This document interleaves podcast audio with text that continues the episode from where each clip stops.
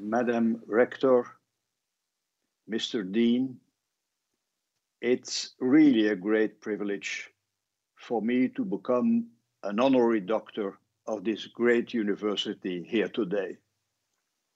It will most probably be my last honorary doctorate in my life. And this ceremony is also unique for another reason. I hope I will be the last online laureate in the long history of the university. Madam Rector, Mr. Dean, I hope to see you soon in person. Ladies and gentlemen, the core concepts of the Union 70 years ago were peace, reconciliation, freedom, the single market. What are the key words today in that other world, even in that other civilization in which we live? I would add, what are the words we should be using? First of all, unity. Unity remains more important than ever. We showed with 27 member states after the Brexit referendum how we formed one bloc. The United Kingdom could not negotiate with Paris and Berlin. The latter did not even want to. For four years, there was one negotiator on behalf of 440 million Europeans. It is often said that if one country does not want to cooperate, then the Union is divided. But when it comes to sanctions against Russia and China, we take the necessary unanimous decisions. Without unity, there can be no geopolitical role. Both go together. The 27 member states are sovereign countries entitled to defend their national interests. But there is also a higher European interest. And both, both can coincide. The European Council of Heads of State or Government must work on this symbiosis. Compromise is part of the very essence of the Union. Anyone entering the meeting room of the European Council knows they, they have to reach an agreement. And we are still succeeding. During my mandate, I heard countless times that the Eurozone and thus the European Union would fall apart. It did not happen. And one reason is that there remains a deep political will to preserve and deepen the European project. Without that conviction, nothing is possible in the long run. The Union has had a very difficult time since 2008, when the so called multiple crises broke out. And one crisis followed another most of which had an external, a non European cause, but had a major impact on the Union itself. And yet, the European caravan continued to move forward even without the United Kingdom. I do not know what the future will bring for the world. In our interdependent world, the crisis of one is also the crisis of the other. And we have known this since the financial crisis and certainly since the pandemic. In terms of climate, too, we are in the same storm worldwide. In the world are not often we are not often in the same boat. In the union, we are. And that is called solidarity. But solidarity, too, is a verb, So, my second word is precisely solidarity. After unity.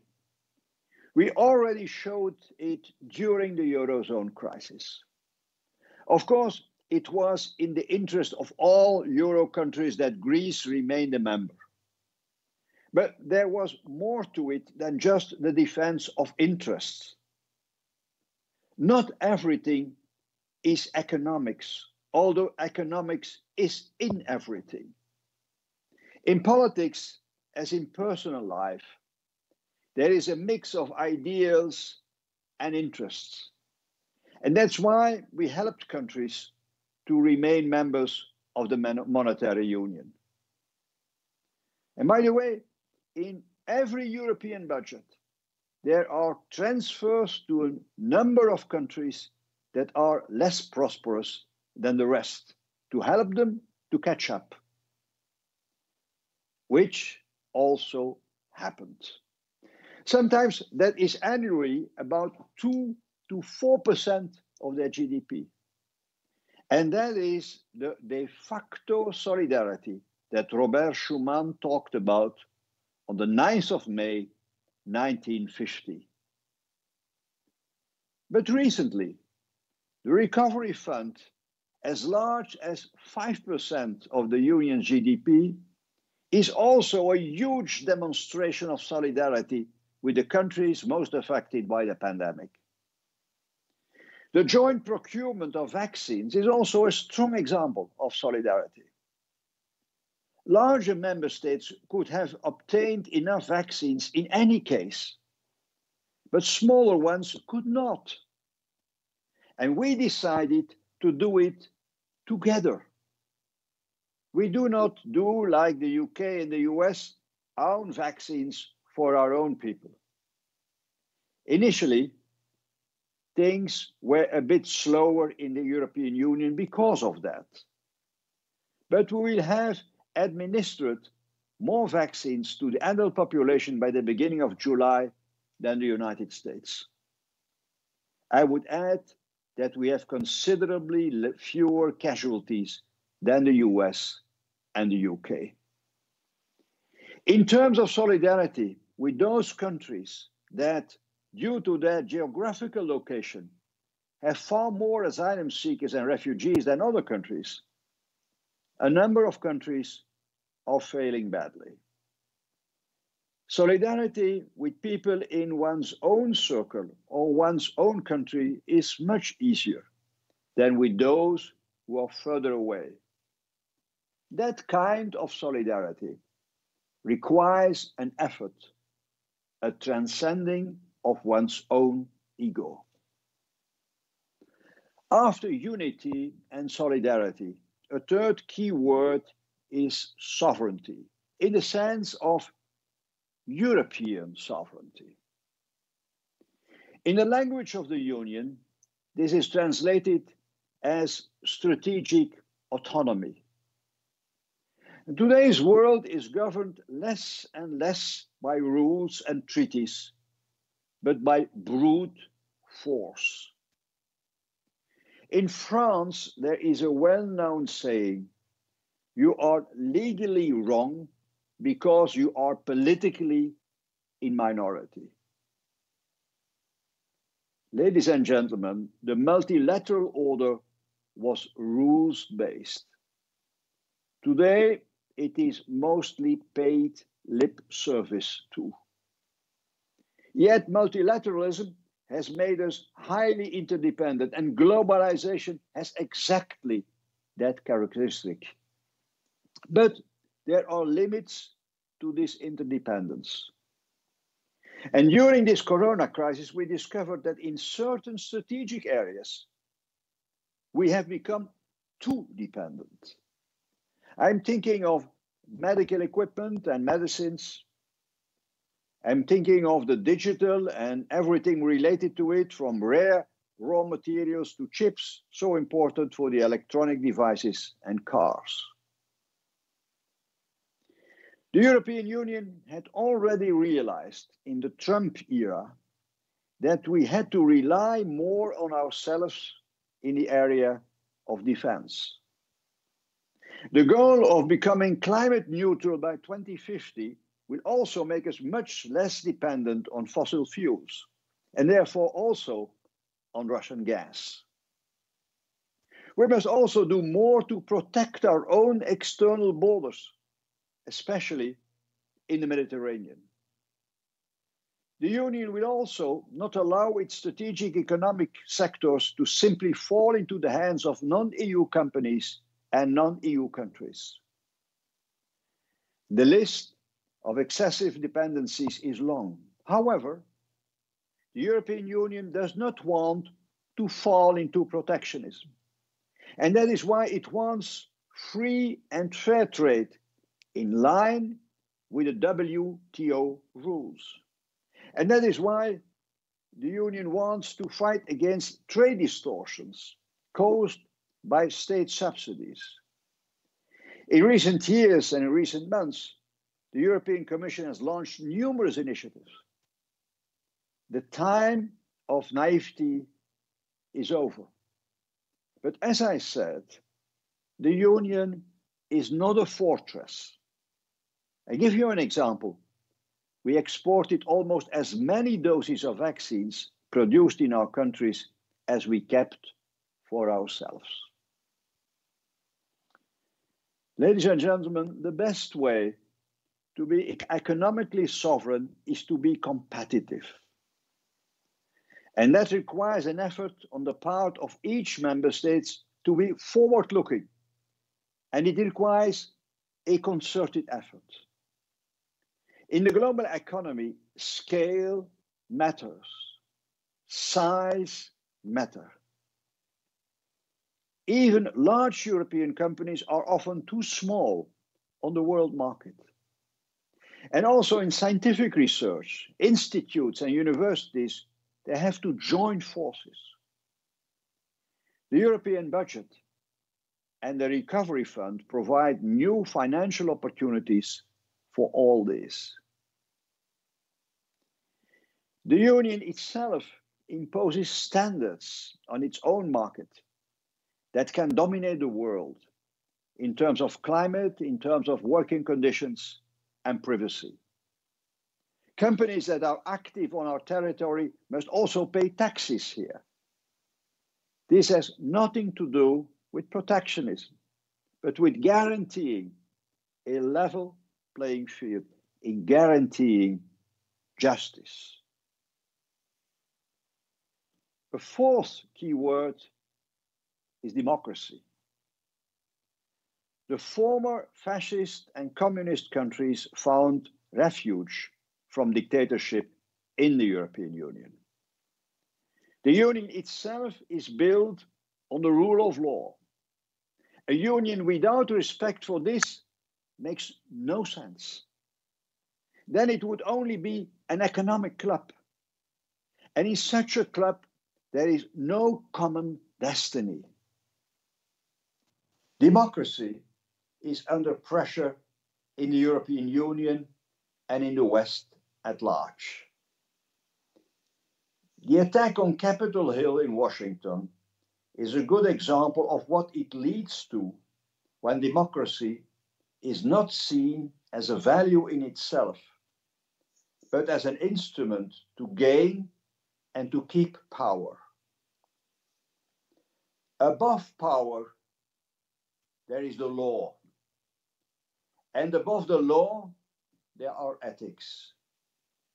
Above any national law are the European values. Democracy must also achieve results to remain credible.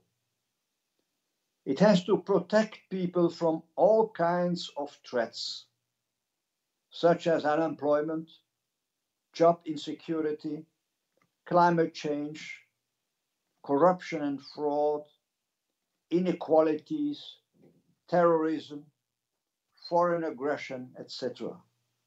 Democracy must deliver, deliver in all these areas. A democracy, like the European idea, needs defenders. Defenders, especially among political and intellectual leaders. I repeat that democracy is a value in itself. It cannot live in a negative climate. Democracy is dialogue, democracy is conversation.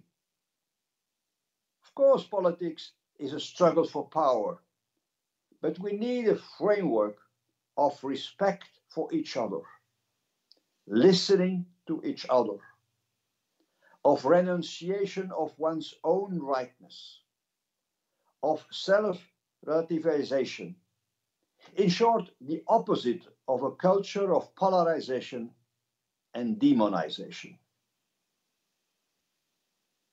Madam Rector, Mr. Dean, professors, ladies and gentlemen, what we defend inwardly within the Union, we also defend outwardly and vice versa. So, in foreign policy, too, we cannot remain silent about human rights and human dignity. Other global actors must get used to this. This does not mean that we only cooperate economically and ecologically with like minded countries. We must be clear about our principles and at the same time always be prepared to engage in dialogue with others for the sake of our own interests and of the general good of mankind. I am thinking in particular of the climate. And that's why we must continue to work towards stronger global governance. The less the time is ripe, the more we must do to make it ripe. In this world where old and new global actors are looking for their place, the European Union, as a sovereign entity, has allies with whom it shares values and interests. Though not all the time and not the same ones.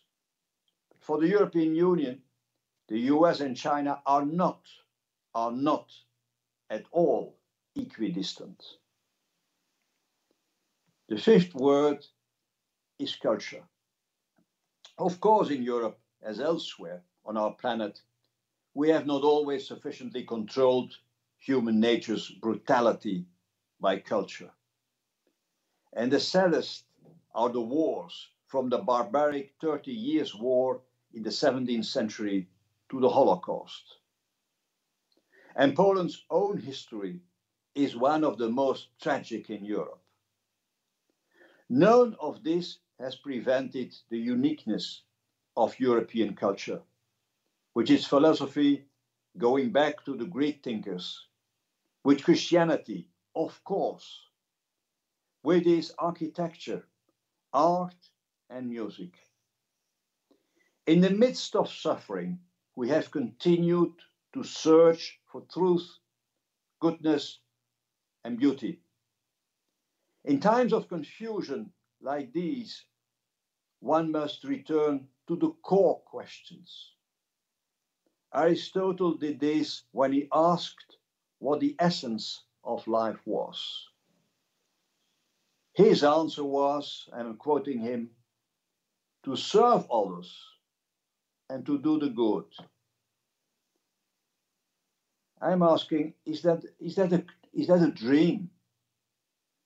But ladies and gentlemen, without dreams, only wilderness and hell await us. By the way, the motto of this university is Veritas et Libertas truth and freedom. The journey of seeking is never over. The quest can only take place in a spirit of freedom. Thoughts are free. Our universities played and are playing a major role in this. And this university is relatively young, but it is part of a great European tradition of centers of thought and research. Polish academic traditions date back to the 14th century and some of Europe's oldest universities can be found in this country, in Poland. Madam Rector, Mr. Dean, professors, students, ladies and gentlemen, Europe must be the, the synthesis of the old and the new, of the best of the old and the best of the new. A Europe that is rooted, a Europe that has learned from history, and a Europe that always remains hopeful. Thank you so much for the great honor you are conveying to me today. Thank you for this moving ceremony. And really, I hope to see you soon in person, as soon as possible. Thank you again.